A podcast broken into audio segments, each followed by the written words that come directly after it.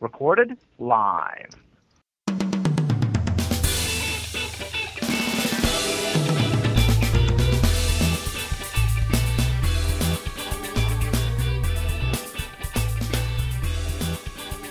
Welcome back to Scuba Obsessed. This is episode 24. We have a full show. With Worthington Industries acquires Highmark cylinders. We have lawsuits on behalf of scuba diving business in the Gulf. Volunteers divers uh, saying state forcing them away from helping at parks. A scuba instructor teaches divers how to blow artistic bubbles underwater. Feds assess the, the uh, threat from a sunken tug. A new discovery in the Great Lakes after 112 years. We also have underwater scooter races in Key West, Florida, and the Asian carp found beyond uh, Lake Michigan electric barrier. so, how are you today, Jim? I'm doing I'm doing really well, Darren. I'm uh, kind of overwhelmed by some of the news. Some of that's uh, pretty serious stuff uh, there. Oh. How are you doing? N- not bad at all. Uh, it's been a busy week, but uh, it just makes me look even more forward to the, the show tonight. Yes.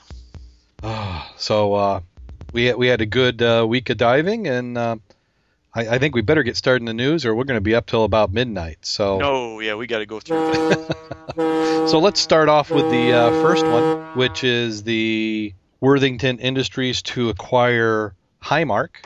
Now, uh, I don't think I've got either of these these uh, brands of tanks. Uh, do you have either of these? um, no, I don't, and it escapes me the ones that I've got uh, that I do have. Um, to be honest with you, you shouldn't have asked me. Otherwise, I'd have known. Yeah. Um, no. But but no, these are um, they are names that I recognize in the industry though. Um, uh, so they're not Yep. no names, that's for sure. Yep.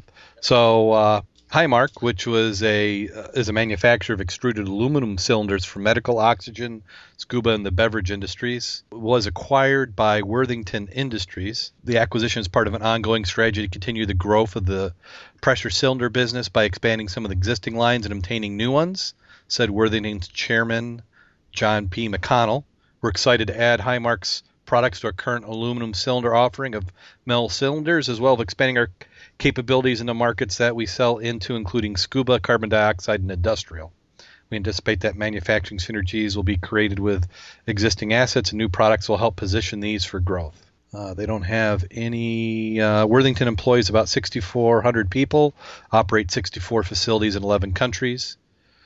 Uh, founded in 1955, the company operates a long-standing corporate philosophy rooted in the Golden Rule, uh, making money. No, no, no, that's I'm wrong. Earning money for its shareholders is the first goal. But uh, so uh, you know it, that's where I'm kind of torn. You know, uh, I'm I'm all for uh, businesses to consolidate, but I, I hope that there isn't any negative in the market. You know, you want to make sure there's enough competition. But considering I don't have either of these cylinders, I don't see where it's going to make uh, much of a difference to me at this point. Right. Right. Well, I know that sit down, hold on tight, but scuba is not their biggest uh, their biggest uh, industry that they manufacture Oh. for. Uh, um, you know, I know. I know. And, Uh, what other purpose? Medical oxygen cylinders, you know, things like that, industrial. They're all just a byproduct Yeah. in what I consider a scuba industry. But, you know, I guess there's money to be made in that too. So. Well, you know, you never know where their their biggest uh, line of business is. I could imagine that. You know, and, and by dollars, it, it would be interesting.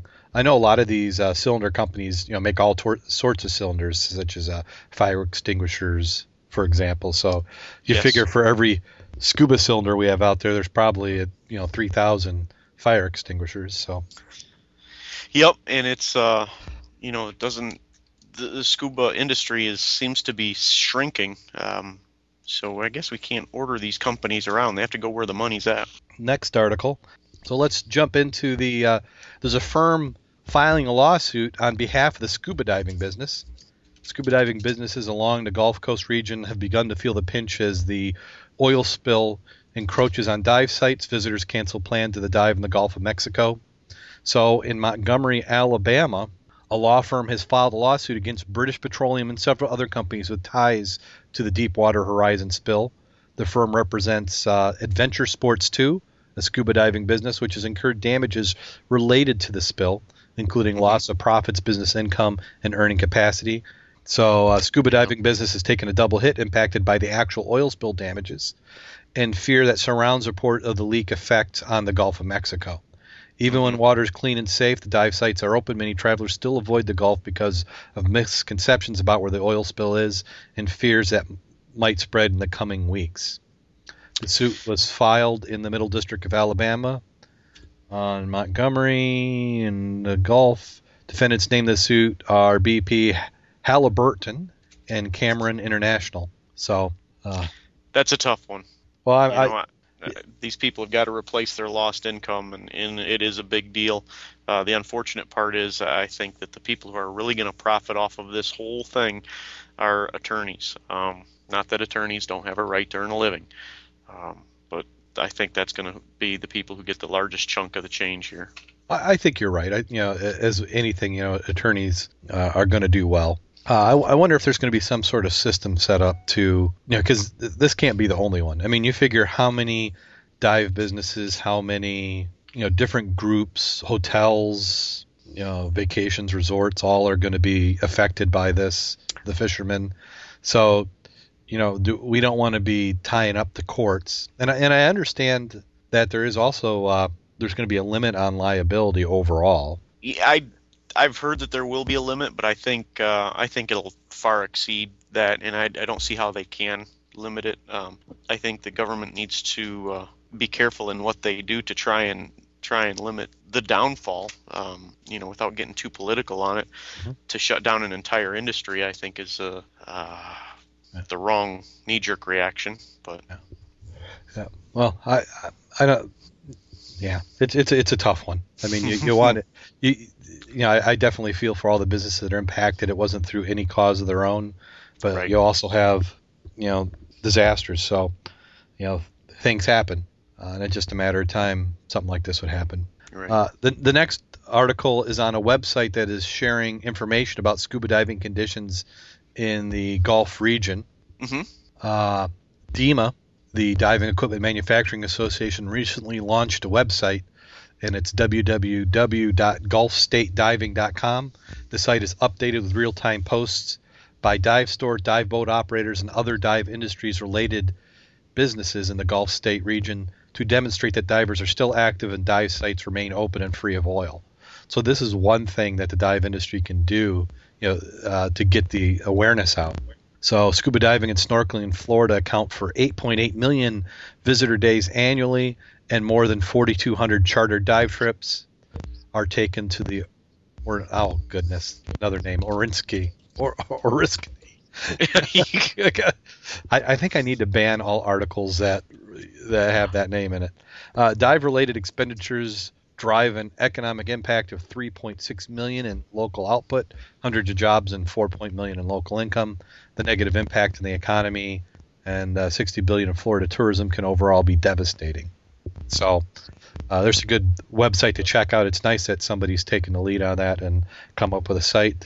We'll have that posted in the show notes. Okay, the next article is uh, volunteers. Divers are saying that the state is forcing them away. Did you get a chance to take a look at this one? I did, and uh, you know, I think somebody somewhere made a decision that uh, this was a good idea, but they hadn't thought through the implication of it. It's uh, it's interesting. This Weeki Wachee, um, although I haven't seen it, is supposed to be a pretty neat place, and it's it's been in business for not been in business. It's been open for for quite some time, and um, I understand that they do uh, shows where people can can view them through large aquarium windows uh, where the you know mermaids and Mm-hmm. that sort of thing. Um, and I, what's your opinion on that? Well, you know, there, there do need to be some guidelines. So, you know, at first blush, it looked like uh, that there was just, and, and for people to know what we're talking about, is that uh, the states uh, changed some rules. So you have, uh, for more than 16 years, uh, there's there've been people who have coming down to Marion County to the Homosassa Springs to wash windows. So what's happening is these divers are volunteering their time to go and they take these little like Scotch Brite or little textured uh, scrubbies and they clean the outside of the windows. And you know, it's it's gotten to be, you know, like all things with scuba diving, it's it's a social event. People come out and they do it.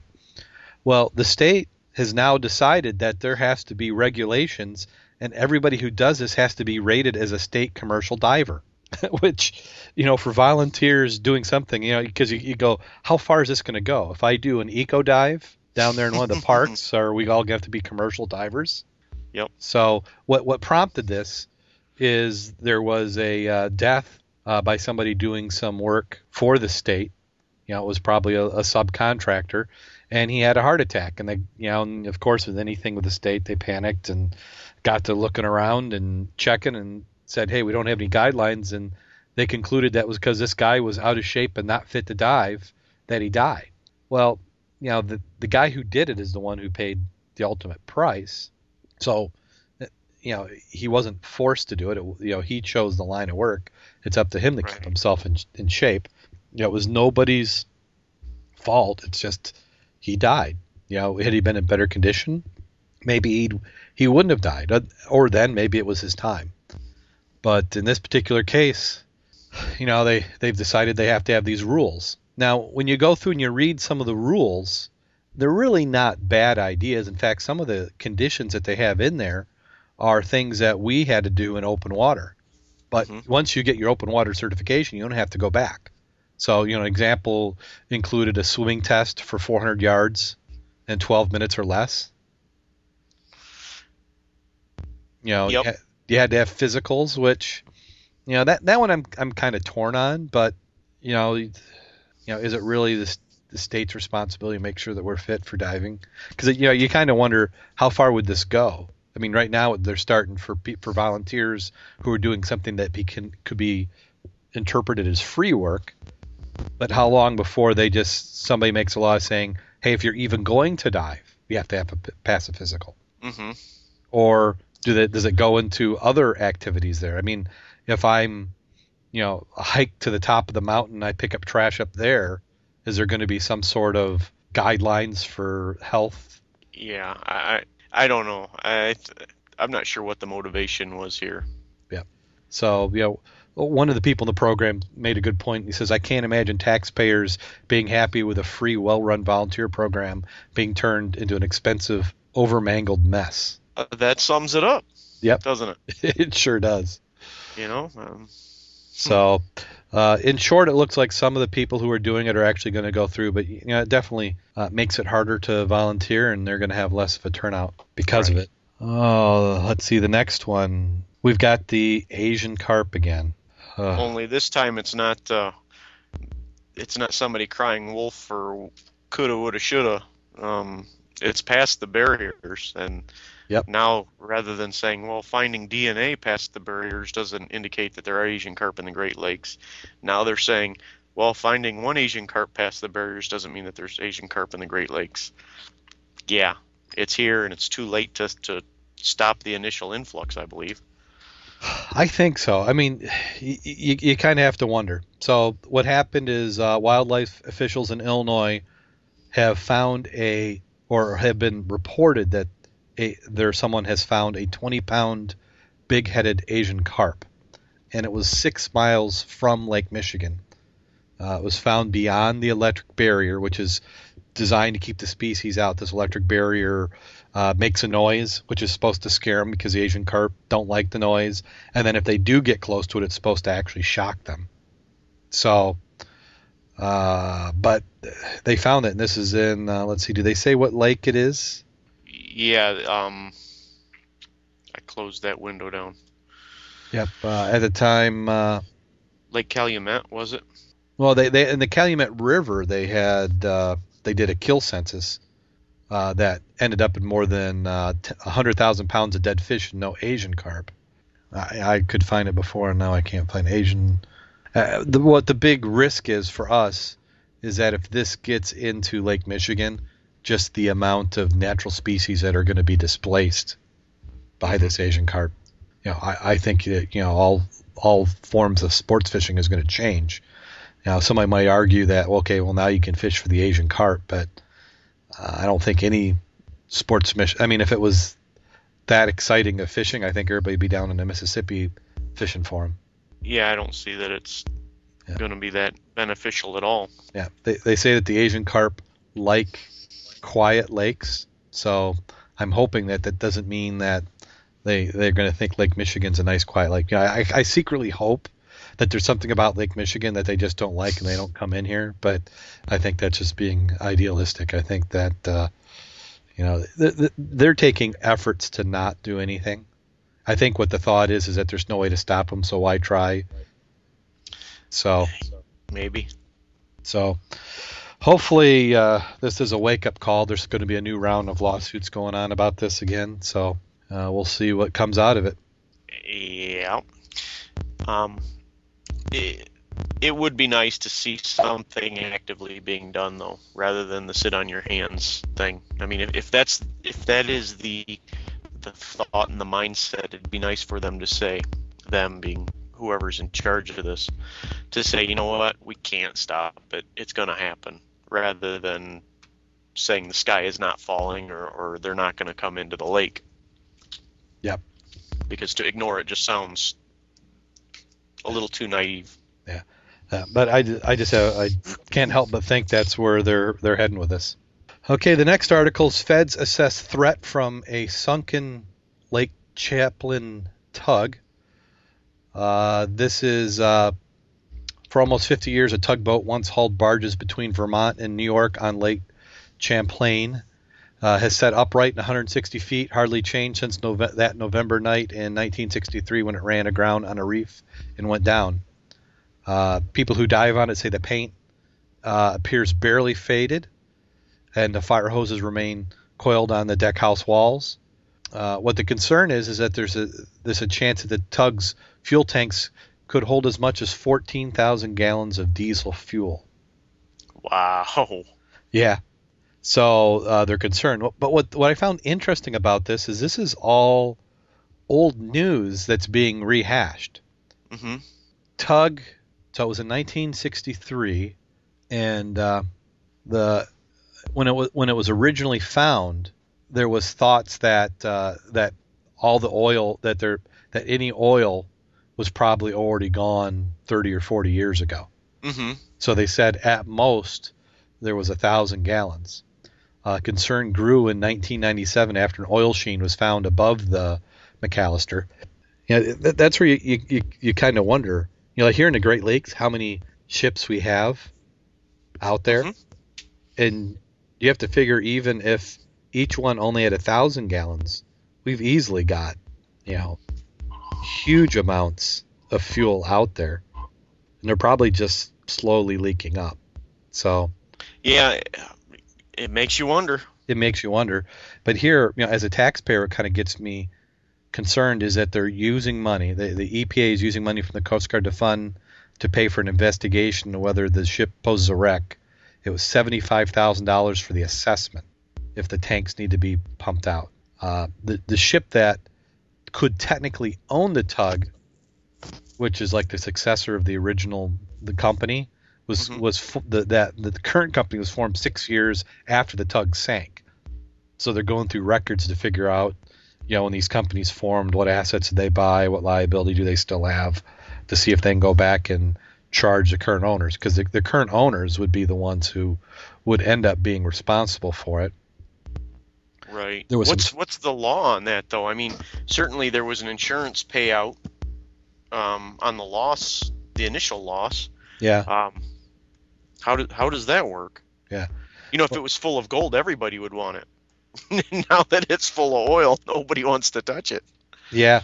Well, you know, when it went down in uh, it was it went down in November 17, 1963, the eight crewmen scampered to the safety of the bridge, bar- bridge barge it was hauling.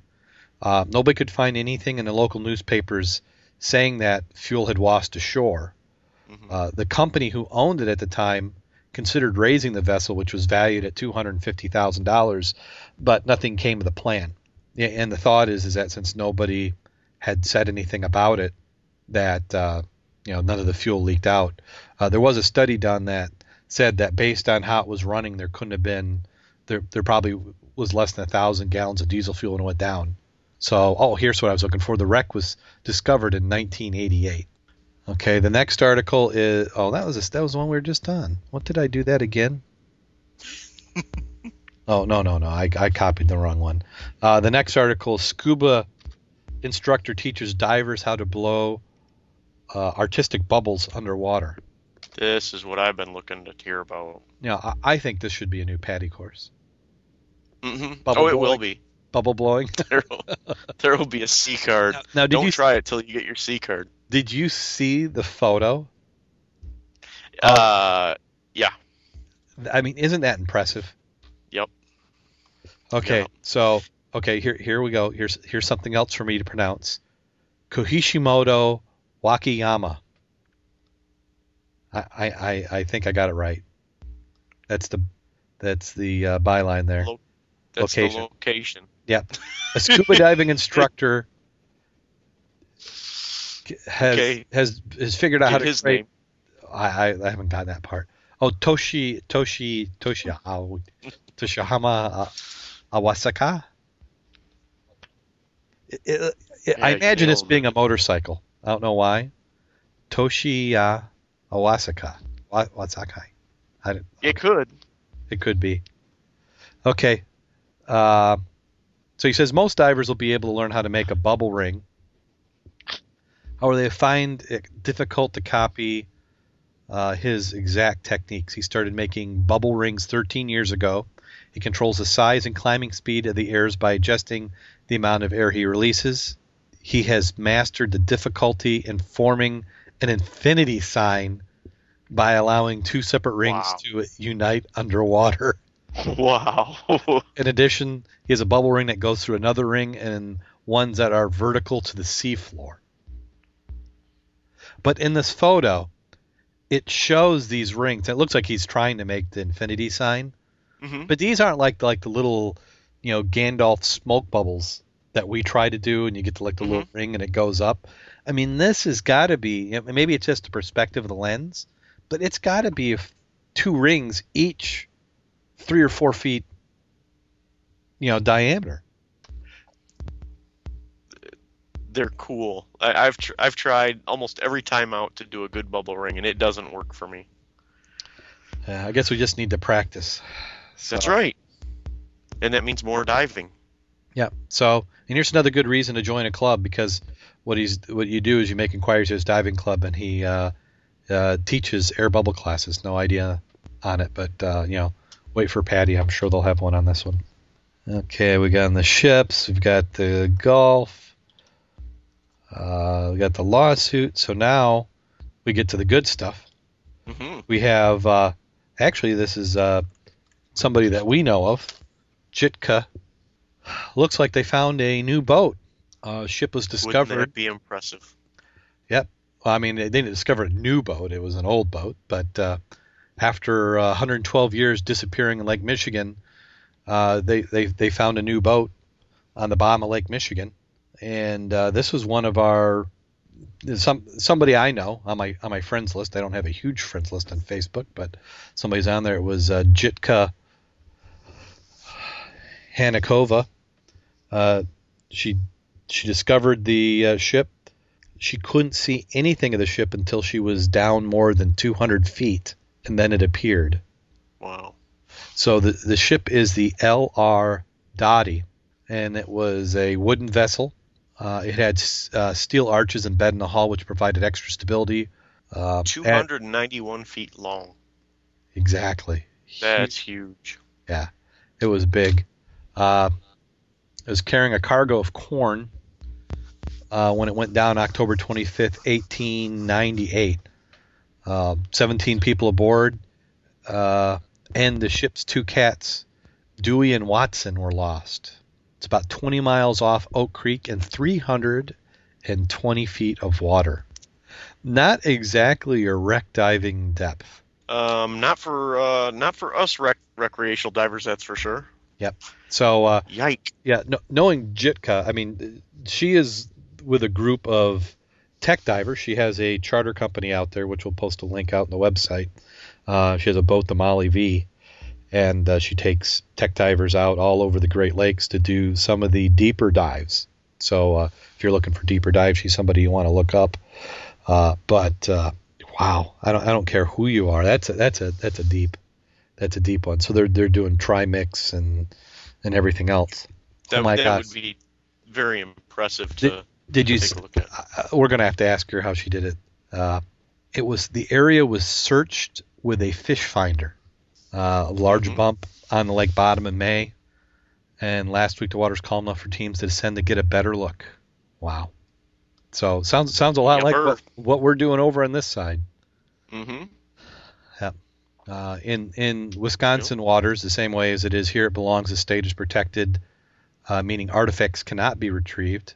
Uh, they're working on getting it added to the his, the state and national registers. Uh, there's going to be a uh, Yeah, isn't that impressive? Looking at the picture. yeah. Oh, I you know th- that makes for great radio des- describing pictures. But the, the the first one there, and we'll link to the article. This is on the uh, Milwaukee Journal Sentinel. Uh, it's just an amazing. They got some amazing photos there. Uh, yeah, that that just. I mean, look at that. It's like the it it's that's bigger than some of the vessels we have today that are putting that are running up to the concrete plant there in St. Joe. I mean, you just Mhm. that is just that's impressive the size of that boat. Wow. And then you know th- those those old wrecks down that deep are just in pristine condition. So, you know, congrats to them. And there's another nice tech dive location. hmm Wouldn't that be neat? So the next article, the last one, wow, is in this marathon, is uh, a new sport. Uh, scooter races uh, de- debut in Key West, Florida. That would be fun. Oops. Ah. Ah, did I do the wrong URL? It's coming back with nothing. I got nothing. I got none. I got nothing. All it's concerned with right now is is uh, giving me ads on the page. Is it coming up for you? Yeah, I got it up. Talking about uh, a new sport underwater scooter races debut in Key West, Florida. You got it pulled up? Nope. It's just thinking. Well, isn't that great? That's like me trying to log into TalkShoe. Well, you you, you Yeah. get there. I'll get the TalkShoe. Gotcha. Well, it, what they've got is uh, underwater scooters, uh, propulsion devices, so that divers can can move faster over, cover more ground uh, underwater. Um, they're talking about, and to quote here, it wasn't the typical red, yellow, green like NASCAR countdown. It was a large hammer hitting metal, bang, and they were off. Soaring in 100 foot of vis- visibility in 85 degree turquoise blue water, uh, the pilots lapped the deck. Uh, maneuvered corners, jockeyed for position, and blasted their machines through the race course.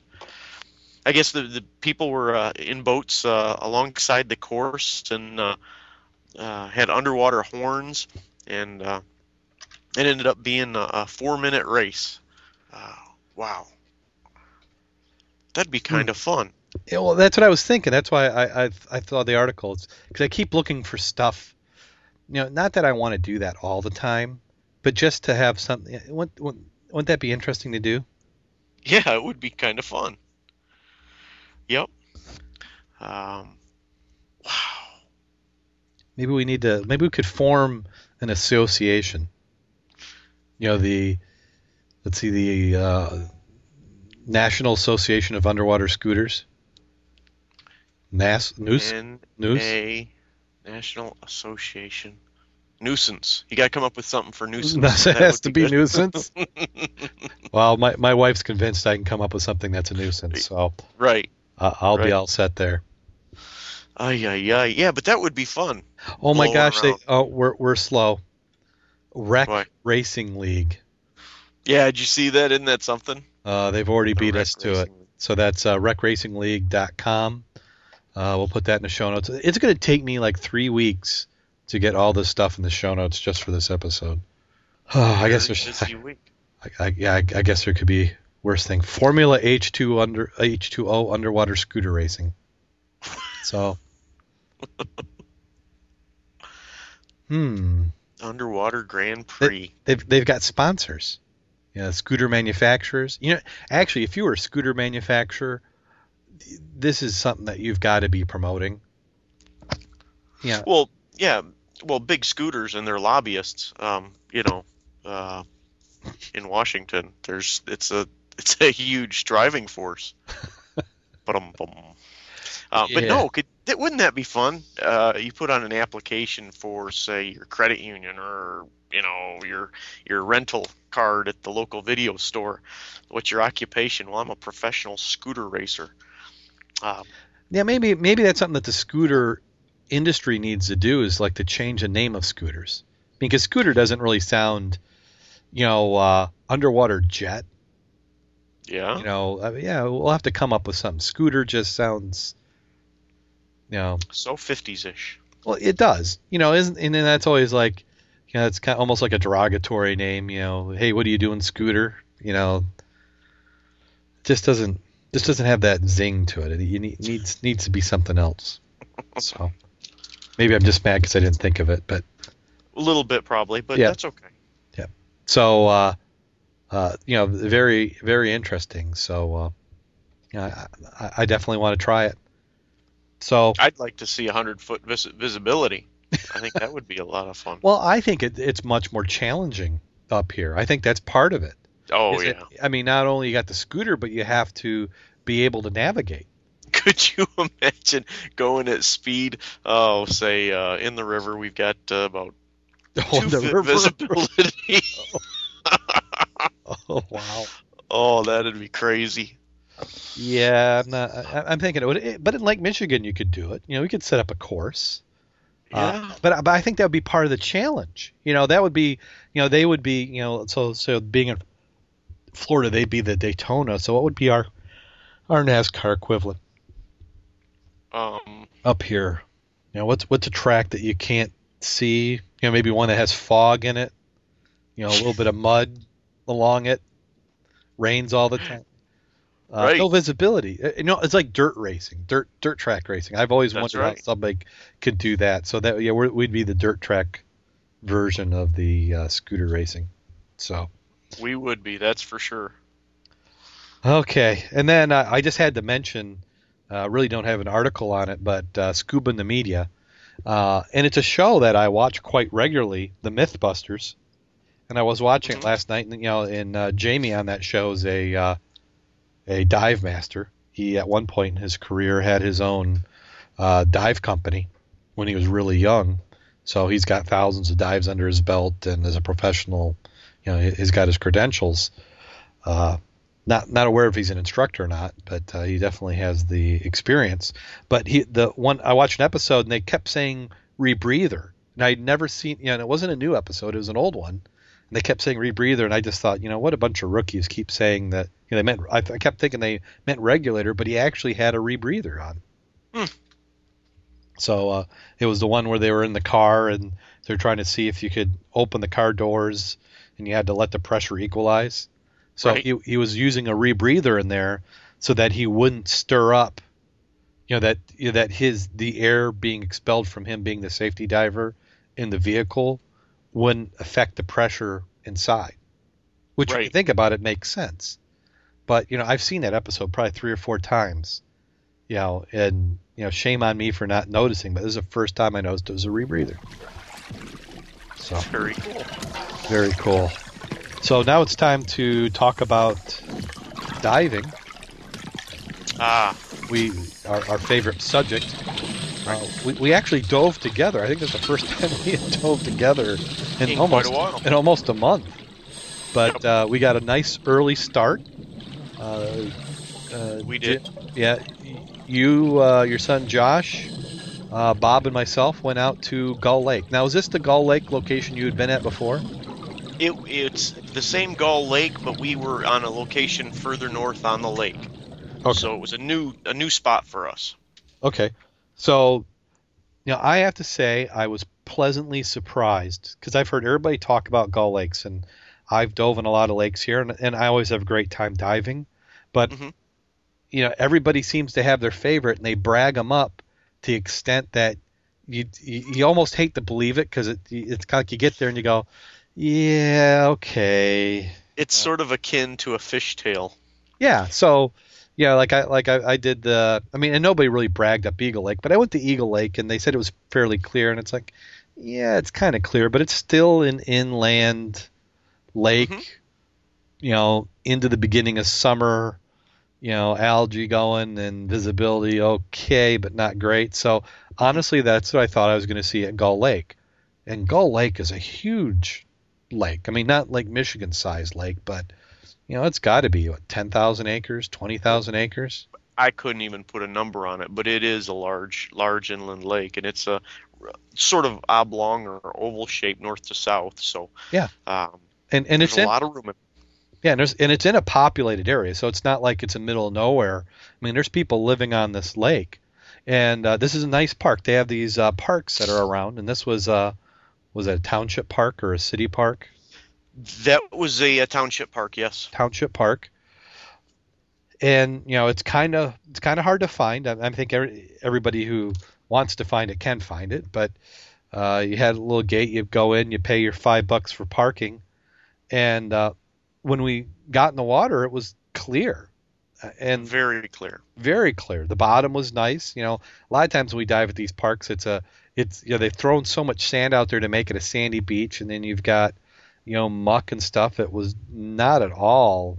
I mean, yeah, it's a, it's a, it's a bottom of a lake. I mean, they're not. It's not like it was gravel, but it wasn't that silty, slimy muck that we tend to get used to. Right. Uh, and and what was nice about it is that the, so the first thing we did is we is we we swam out to the buoy, which was probably about 30 40 yards off of shore. Mhm. Uh, we all went down there, uh, looked off to the uh, I say left, like everybody knows what left is, but uh, I know what left is. left. Okay, so uh, was that west? Is that west? Uh, south, I think, South? because Right. we were on the east side of the lake. East side? Yeah. So I I had my compass set, so I knew how to get back. That was my my priority. But there's no L on your compass No, for left. No, I didn't say it didn't say left, but I know I just reversed my navigation. I'll be able to get back in. But we went over that weed bed, hmm which was quite a large weed bed. They said it had, you know, two or three years ago there was nothing really there, just a little Right. short things, but it's pretty well developed. And it it was clear. I would say visibility had to be 30, 40 feet. Um, maybe a little optimistic, but yeah, it was very good. Yeah. Um, Now, when we did get when we did get down to depth, I think it, it went down to it, which is kind of odd. It did the kind of the opposite of what I'm used to. At the bottom, it seemed to be about 15, 20. right. So Yeah, it it did change uh, quite a bit, and uh, there was definitely a thermocline. Yeah, yeah. I, I think I had in the 40s for the thermocline. Did you? Yeah. I haven't even reviewed my my stuff yet. So Yeah, well, well, I, well, we, well, we're here. I mean, we, we've we've got the technology. Let me pull up that uh, that dive. um, they've got some neat things that were down there. Uh, the the weed bed that you were talking about, when we swam up to it, it was like a uh, a large bush growing out in the middle of nowhere, um, several feet high and I don't know what eight to ten feet in diameter. Mhm. Um, and there were some fair-sized fish.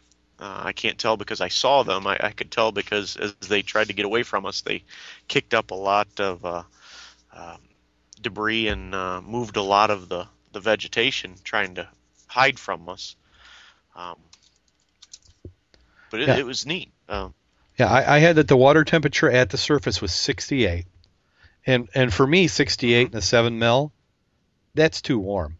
I'm I'm I'm I'm starting to overheat. I, I I'm getting now where I you know I have to evacuate water in and out, or introduce water into my wetsuit to cool down. yes. So I, I'm starting to actually get good at that. But that's no fun being being too warm. It's hard to believe. That goes back to our theory that warm water is dangerous. Uh, so 68 degrees Fahrenheit is what it was in the surface, and then I had the coldest below the uh, thermocline. I, I, we went through one. I don't think we went down through a second one, Um, not that I could feel. but I had that at 55 degrees. So 55 degrees at 47 feet.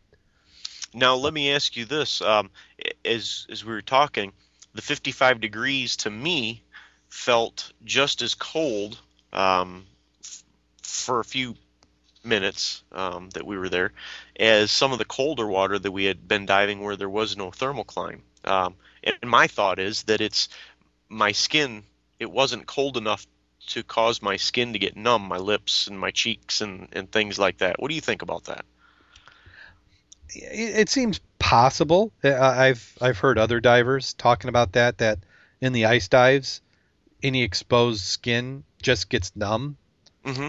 and then you know your body's already conserving that that heat, and it's you know slowing down your circulation, so you tend to not feel as cold as you do. You know, because up at the surface, you can imagine when we're in that warm water in a seven mil, all the blood's running to the surface, saying "Cool me, cool me." Yep. And then it's all there, and then you hit that thermocline. Plus, you're hitting depth, which is compressing the neoprene, and then you're starting to feel that cold. You know, for me, it just felt good because I was yeah I was getting I was getting warm. So I, I, I it's definitely more of a shock. I think. Yeah, I know that seems odd, but it it seems to be like because I don't I I'm one of those people when I get in the water like at the pool and you're like you're going down the ladder. I just hate mm-hmm. to get my midsection wet. what I just, is with that? I have no idea. It's just like you know, I, I'm I'm much better just to jump in. Yet I seem, you know, two out of three times I I make the mistake of trying to walk in gradually. Same with the beach. You know, you're at the beach, you got that six eight inches of waves, and you get that spot where it just hits that midsection. You're like, oh.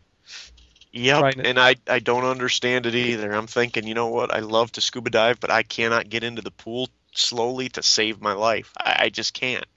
Yeah, exactly. You just gotta. it's better just to jump in and get it over with.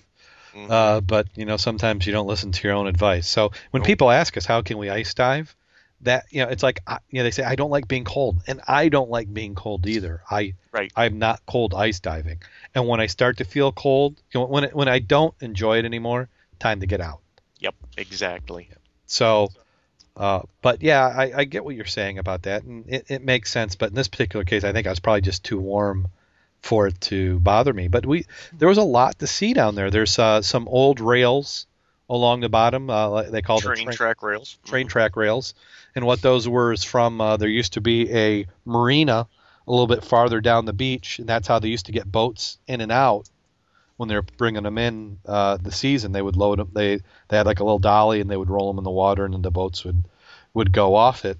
And then when houses developed, somebody started to take the uh, you know, they, they they would be down there in the lake swimming. And he kept complaining his kids were stubbing their toes on the darn the darn rails. So they asked one of the dive clubs, "Hey, can you get can you move it?" And they said, "Sure." And so they moved it. So I don't know. Did you see those ba- barrels kind of next to the rails? Um, nope, I don't recall seeing the barrels. Oh, well, there were there were some barrels, and and honestly, I don't remember seeing them either.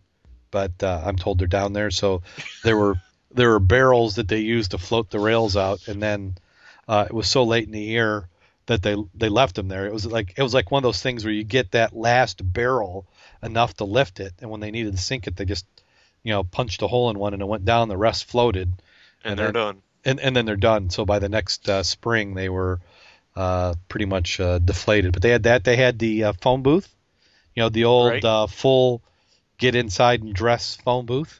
Well, now when we were talking about that, I'll be honest with you. Um, so our pre-dive, we went over, you know, what we would see and where we would go and everything. Uh, um, and Bob said there's an old Navy f- communication booth down there. I thought he meant old as in oh. era, time wise, U.S. Navy communication. Literally, it's the store, Old Navy communication booth. I, I, I don't know why. I just assumed well, it was. you know, when when I scraped off the zebra mussels and I saw Old Navy, mm-hmm. I was convinced that somebody had stuck an Old Navy label on an actual phone booth. I don't know. Because I, I, I mean, I cannot picture. I mean, I can. I've probably been in an Old Navy maybe three times in my life, mm-hmm. the store, so I don't know. They could have 20 of these in the store and I would have no idea. but I can't picture what a retail establishment needs with a Old Navy phone booth? Is it like a prop, maybe? Well, they're talking mannequins have to have a place to call one another. Oh, that's true. Uh, The, the creepy Old Navy mannequins. Yes. Yeah. Um, so you know, I guess that's there was a fax machine and stuff, and in uh, when I picked it up, they had asked for my son, so I handed him the phone, but he said nobody was there. Um, so I don't know. Well, I, I I thought it was kind of nice. I had the fax machine on the roof because I figured that was where it was getting better reception. Right, because it looked like it was cordless. I didn't see any lines. No, no, it, it was a, it was a wireless fax machine. That had to be, you know, all that modern technology because, you know, underwater you have to fax. Yes. So they had that. They had that. Uh, they called it a dive platform, to, but to me it looked like it uh, was like a a backstop for a uh, baseball field turned on its side Oh. because they had that uh, that chain link fence on the top that was kind of sagging. Uh, let's see what else was there down there. There was, there was quite a bit to, to see. It was a it was a it was a pleasant dive. There's enough to keep your interest, and it's nice when you have a set like that where I think I could do another tank, uh, and still have things to see. Right, and and I it would be a neat place. It's uh, you know, it's not. I don't know. It's not an exotic location, but it was a nice dive. And when we went in, we, we got there right away. I mean, in fact, uh, you opened the park up when you Yeah. got there. Wait, wait, Literally. Yeah, I, and I think you would have helped the guy if you'd actually had a lock picking set, and you could have helped the uh, the employee get in. I would have thought I, that I thought about it, but that would have raised a lot of questions. Um, So- why I had that and How do you How know? How, got in so quick, and you know, just things that I really didn't have time for. Yeah. As a side note, um, our area has been getting some very severe thunderstorms, um, uh, straight line windstorms, and things like that recently. And one had gone through that area the night before. Um, and my son and I drove up, and we got there plenty early. Um, and we drove around the area, kind of got to know the area a little bit, and stopped into a little uh, uh, store, and uh, all the lights were out, but he, the sign on the front had been flipped to open, and the door was propped open, so we kind of walked in, um, and he had said that they had lost power the night before, and he had went and got a, a generator to keep his uh, refrigerators and freezers and things going like that. Uh, so I kind of expected maybe we'd have a problem getting into the park. Um, but I think somebody just overslept or something like that. We didn't get in. What was it? About 20 minutes after nine. yeah, Uh, and they're supposed to open like at nine. Yeah. But I noticed that we were the only ones there at nine, so I'm having an idea that this might not be uncommon for this location. So, Mhm. you know, so I because we when we went in, we were the only. There might have been one other car rolled in about the time we were gearing up. Yeah, I think there might have been another one starting, but it was pretty much the park was deserted. But when we got out of the water, there's like all the parking spots were loaded, and there had to have been 20 divers kitting up. Yes. Yep. So- there were divers everywhere. So that was good to see. It, it, you know, it was because of how much diving. It's like, you know, we around us. If if we're in our area and we're diving, and we see another diver, we know who it is. Yep. just- Yep. It's it's it's rare for us to to not know another person going in the water anywhere near us. I to be- almost felt normal. You know, I'm kind of like, oh, there are other people like us out Yeah. here. Yeah, there's there's more scuba obsessed people than we realize that were coming out, and there were scuba obsessed people in training because it was kind of fun. You know, not that I consider myself the super experienced, but we've gone beyond that point where it's hard to get the wetsuit on, and then to watch without staring as people are spending 30 minutes to getting into the wetsuit. And- it's it's not funny, but it is. Um, Oh, it is because because- we it, and we laugh because we remember it. You know, we remember that first Yeah. fitting in the store, and they're that and- doesn't feel right. well. The first thing they do is when, when you first go into the store, they hand you a wetsuit that wetsuit that somebody just turned in the night Mhm. before, and it hasn't completely dried out.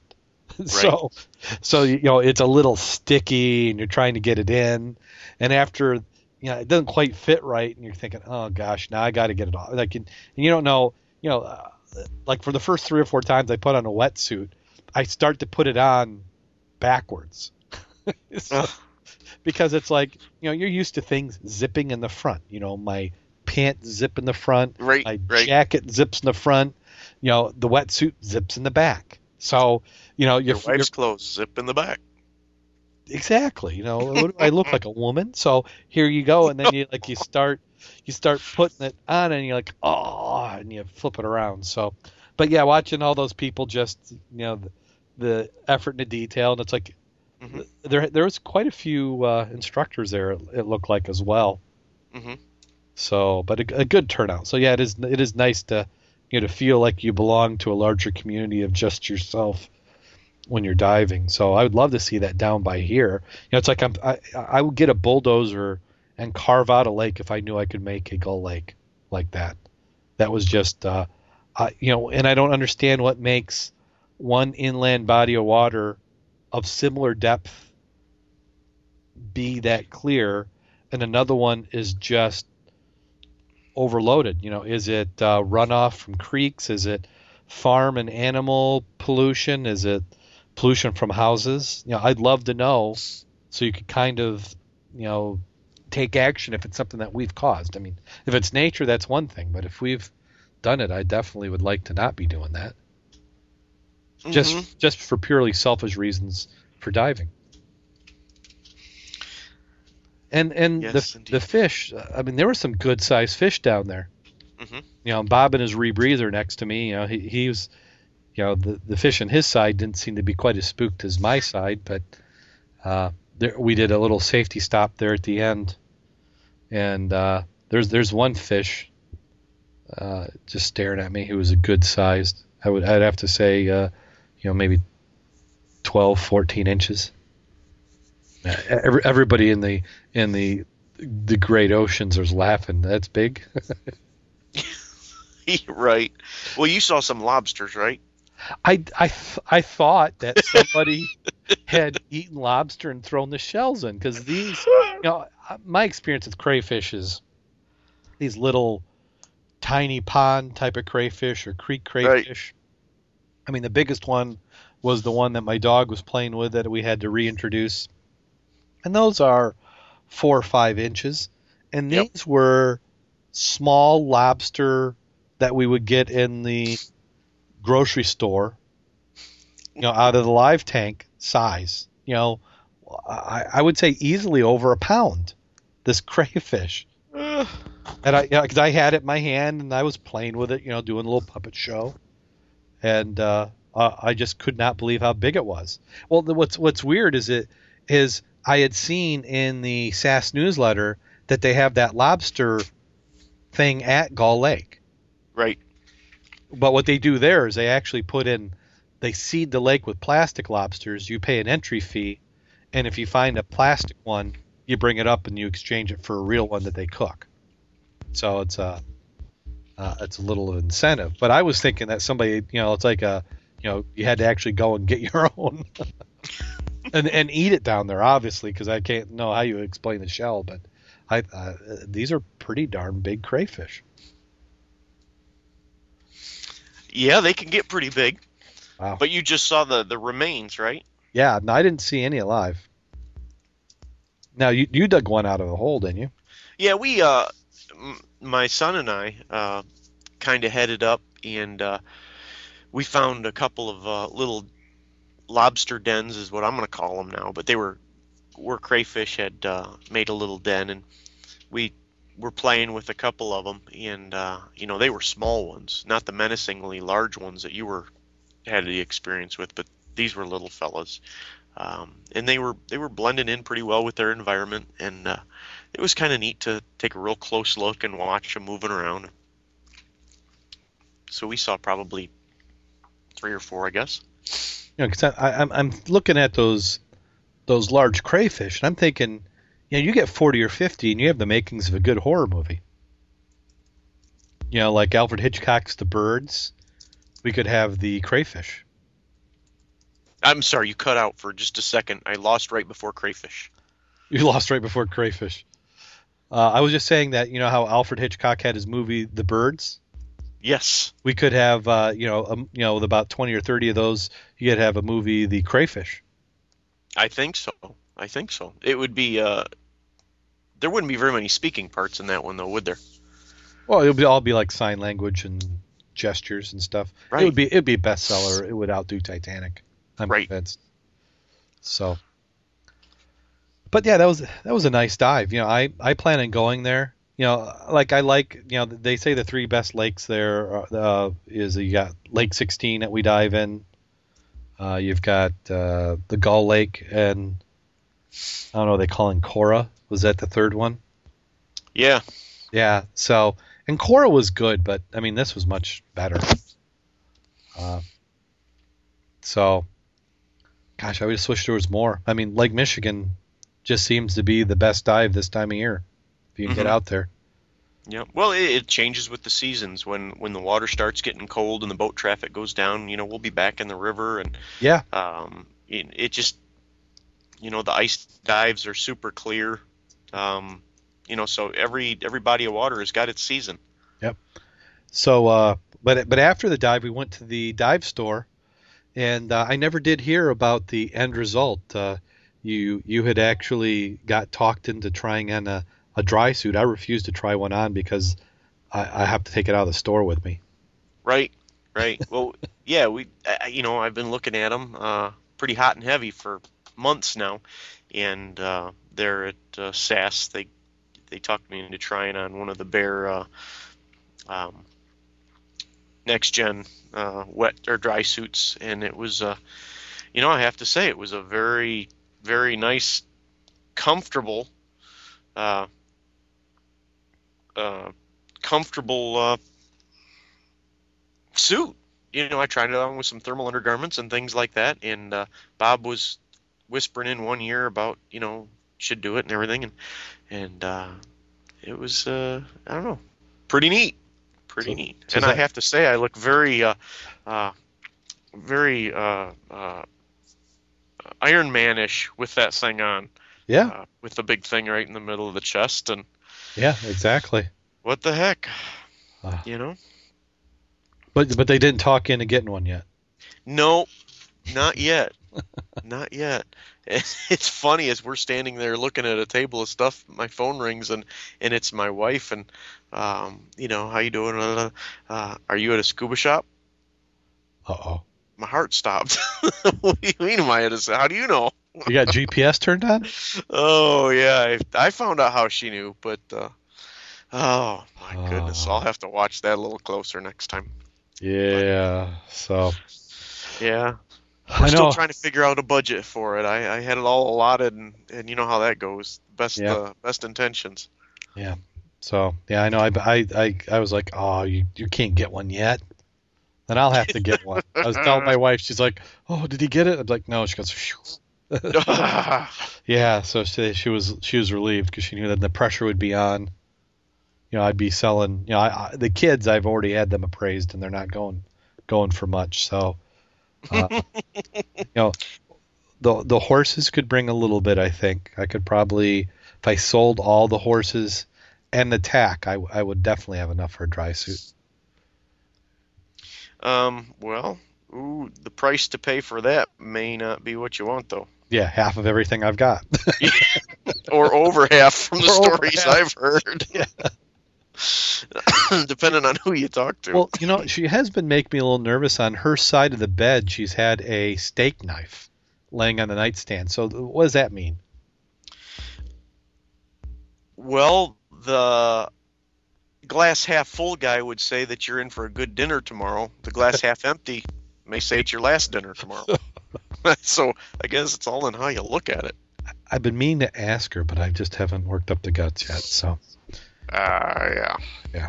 so, but uh, yeah. So the dry suits, uh, we'll have to do something. So, uh, we always like to hear about your dry suit story. So if you have any uh, dry suits out there that you're especially fond of, let us know.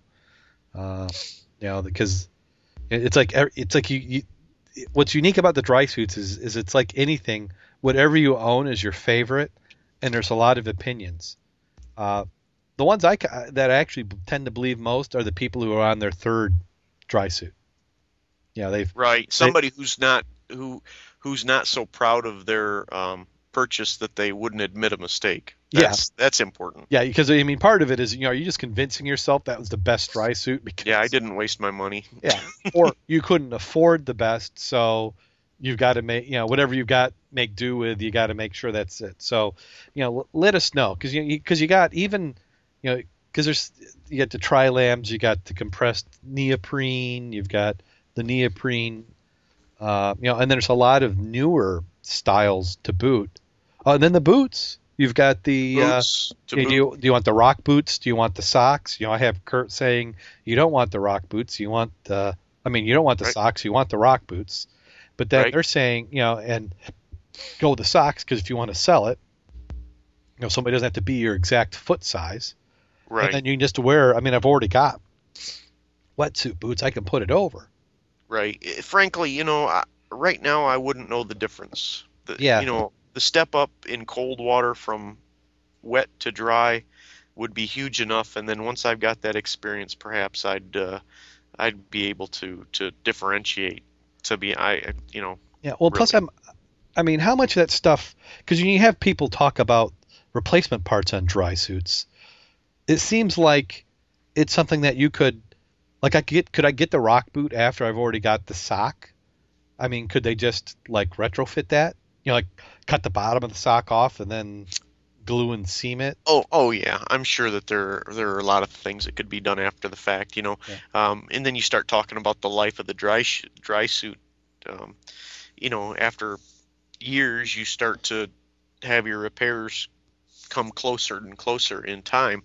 Um, at that point, it's time to replace it. So these aren't these aren't lifetime investments. You No. know, you got they they cost you each dive that you use them. You know, just like anything else. So. Uh, you know, in a couple of years, I'll, I'll be a better consumer than I am today, I guess. Yep. I hope. so yeah, that's kind of the same thing. So I just you know send us your notes on them, what you like in your dry suits. Uh, we'll, we'll go through. Uh, also, make sure we'll, it's a good time to talk about uh, Facebook. We have a Facebook page, so if you uh, head over to Facebook, type Scuba Obsessed, uh, you'll find us right there. We've got uh, an active community going on over there. Uh, love all our fans. Some great conversations going on there. Also have the forums on the website. Head over to the website www.scubaobsessed.com uh, and and give us some suggestions. Anything you'd like to see, not like to see. Uh, more news, less news, tighter script, no script, wing it, guess. Also a guest. Uh, you know, if you know somebody who you think that we'd be interested in having on the show, let us know. Uh, I I've, I've been kind of lazy lately getting guests on, but uh, I need to go and do that. I got a few that I have talked to who said, yeah, they want to come on. We just got to make that happen. Uh, speaking of guests, we uh, we also need to figure out when we can get to White Star. Yeah, I, I think that's one of those things we just need to do it to schedule it. Um, yeah, we're going to you know, have to. My, my schedule is not of the sort that I have a lot of uh, just hey, let's uh, on a whim, let's go do this. Usually, I've got some stuff uh, scheduled out, and if I if I try and uh, do it without planning, it won't get done. I don't know if you know what that's like. Oh, definitely. Uh, just tonight, I was talking to my wife, and you know, the kids do a triathlon every year, and the kids opted out of the triathlon because they realized that they wouldn't be able to get there. We're going to take them to uh, one of the amusement parks, Great America, and Right. uh, it was getting to be the choice. You know, they had to make a choice because we you got this going on this weekend, and that's going on that weekend, and it just everything all stacked up, and there's just no time left. So uh, have to make time for it. Speaking of that, when's our next next dive? Well, um, I'm looking forward to something this this weekend. I'm not sure if it's going to be Saturday morning or Sunday afternoon. Um, tentatively, I'd like to do something Sunday afternoon. Are you available?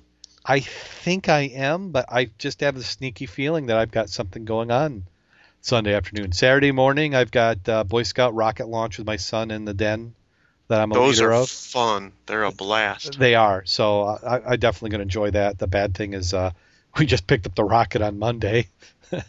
Your paint's still to be wet. well, I we haven't even started putting it together yet. I got the glue, so that's going to be tomorrow night. Oh yeah, we've done that. You know, you only Yep, sticky sticky rockets still when you're launching them. Yep. yeah. So why didn't the parachute come out? So.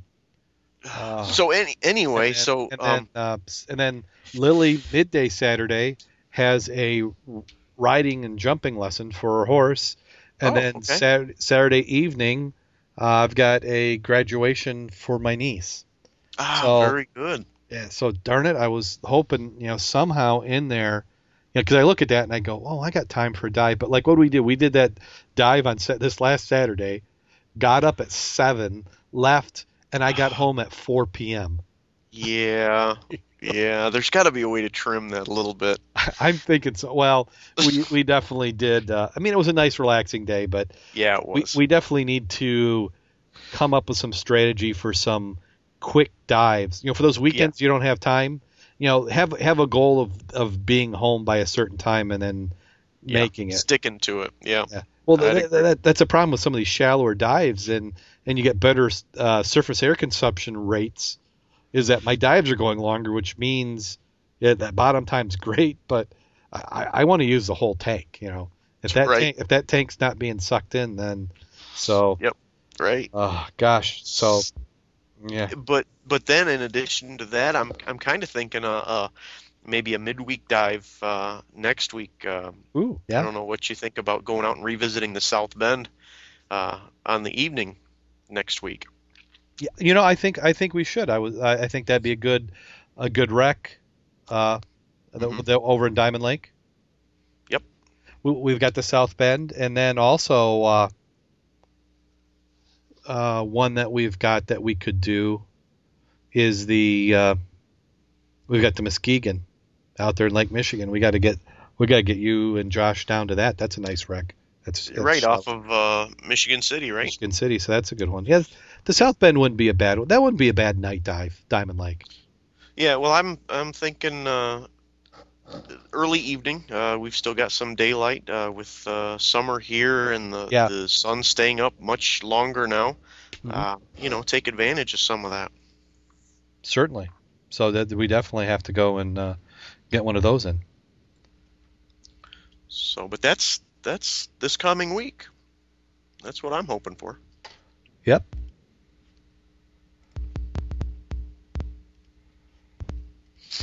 Okay, so uh, yeah, we'll have we'll have to do that.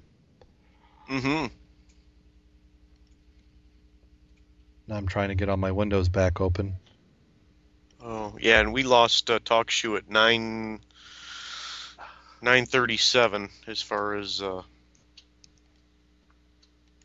so we may have lost everyone except for what we're going to play back in uh, in the recording.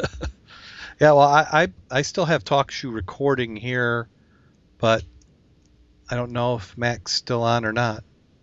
he uh, he via email said that he got dumped at um, let's see here nine thirty seven. Well, that's no fun. No, it's not. It's not, and I haven't been able to log back in since about that time. So okay. That's so always what you want to hear. yeah, that's always great, but you know, it's like I've said before, it's what we're paying for it, which is free. Yeah, So, exactly, So- exactly. uh, and and I feel better now that I see that I haven't lost my recording is still going on, so we've got the high quality recording going. So I don't quite need my net. But uh, do we have any last words before? Oh, you know, Twitter. Follow us on Twitter. I'm uh, Right. Darrin Jillson, D A R R I N J I L L S O N, uh, on Twitter, and you're Jay Klimann, J K L I M A N N, on Twitter, and we also have the Scuba Obsessed account, Scuba Obsessed, just as it sounds on Twitter. So head on over to there, take take a look at it. Uh, you know, take check out the website. You know, become friends of us on on uh, Facebook. Always looking for more uh, friends in the Scuba Obsessed fan site. And that seems to be another week. I think we've wrapped up episode 24. So that only leaves one more thing. You know, you know that, that that's what we've been waiting for. Yep. Yep. So, uh, so uh, if if we're ready, here here we go. Kind of Uh, like we- uh, any last rites we have to do. Uh, We're as ready as we could ever be. And do I need to wear a blindfold and ask for a cigarette? uh, we we might have to. So, So here we go. An ambitious IT manager finally decides he's going to take a diving vacation. He books himself on a Caribbean cruise and proceeds to have the time of his life, at least for a while. Uh, at one point, a hurricane comes up unexpectedly. The ship went down and was lost inst- instantly. The man finds himself swept up on the shore of an island with no other people, no supplies, nothing, only bananas and coconuts. Being used to four star hotels and resorts, this guy has no idea what he's going to do. So for the next four months, he ate bananas, drank coconut juice, and longed for his old life. And he didn't even have his scuba gear. You know, that went down with the boat. So he fixes his gaze in the sea, hoping to spot a rescue, rescue ship. One day he was lying on the beach. He spotted movement out of the corner of his eye. It was a rowing boat and it was a gorgeous woman who he had never seen before. She rode up to him in disbelief. He asked her, "Where'd you come from? How'd you get here?" "Well, I rode from the other rode over from the other side of the island. I landed here when my cruise ship sank." "Amazing," he said. "I didn't know anyone else survived. How many are there?" "You were real lucky to have a rowboat wash up with you." She goes, "Oh no, it's only me." And the rowboat didn't wash up. He, he's confused. Then how did you get the boat? Oh, simple. I made the rowboat out of raw materials I found on the island. The oars were whittled from the gum tree branches, oh, the bottom from palm branches. The side and stern came from a eucalyptus tree. But but but that's impossible, stuttered the man. You have no tools, no hardware. How did you manage? Oh, that was no problem, replied the woman. In the south side island, there's very unusual strata of alleviated rock exposed. I found that I could fire to a certain temperature in my kiln. I melted it with the forgeable duct iron. I use that for tools. I use the tools to make the hardware, but enough of that. Uh, where do you live? Sheepishly, he confessed he'd been sleeping on the beach the whole time. So she says, Well, let's roll over my place then, she says. After a few minutes of rowing, she docks the boat in a small wharf. As the man looks out on shore, he he fell out of the boat. Before him was a stone walk leading to this exquisite bungalow painted in blue and white. While the woman tied up the boat with an expertly woven hemp rope, the man could only stare ahead, dumbstruck. As he walked into the house, she casually said, It's not much, but I call it home. Please sit down, have a drink. No, no, thank you, he says, still dazed. I, I can't take any more coconut juice. It's not coconut juice, the woman replies. I have a still. How about a pina colada? Trying to contain his amazement, the man accepted, sat down on the couch to talk. After they exchanged her story, the woman announced, I'm going to slip into something more comfortable. Would you like to take a shower and shave? There's a razor upstairs in the cabinet in the bathroom. No longer questioning anything, the man went in the bathroom. There in the cabinet was a razor made from a bone handle. Two shells honed to a hollow ground edge were fastened to the inside of a swivel mechanism. This woman is amazing, he muttered. What next? When he returned, she greeted him wearing nothing but vines strategically positioned, smelling faintly of gardenias. She beckoned him to sit down next to her. Tell me, she began suggestively, slithering closer to him. We've been out here for a very long time. You've been lonely. There's something I'm sure you really feel like doing now. Something you have been longing for all these months, you know? She stared into his eyes. He couldn't believe what he was hearing. You mean I could check my email from here? Bum, bum, bum, bum. oh, so I think that has to go. That's- yeah, that's- bad. and, and there's a bit of bit of truth to that. I'm, I'm afraid. oh boy! Uh, well, But it, it lived long and, and held up the tradition. well, everybody go out there and get wet. and dive safe.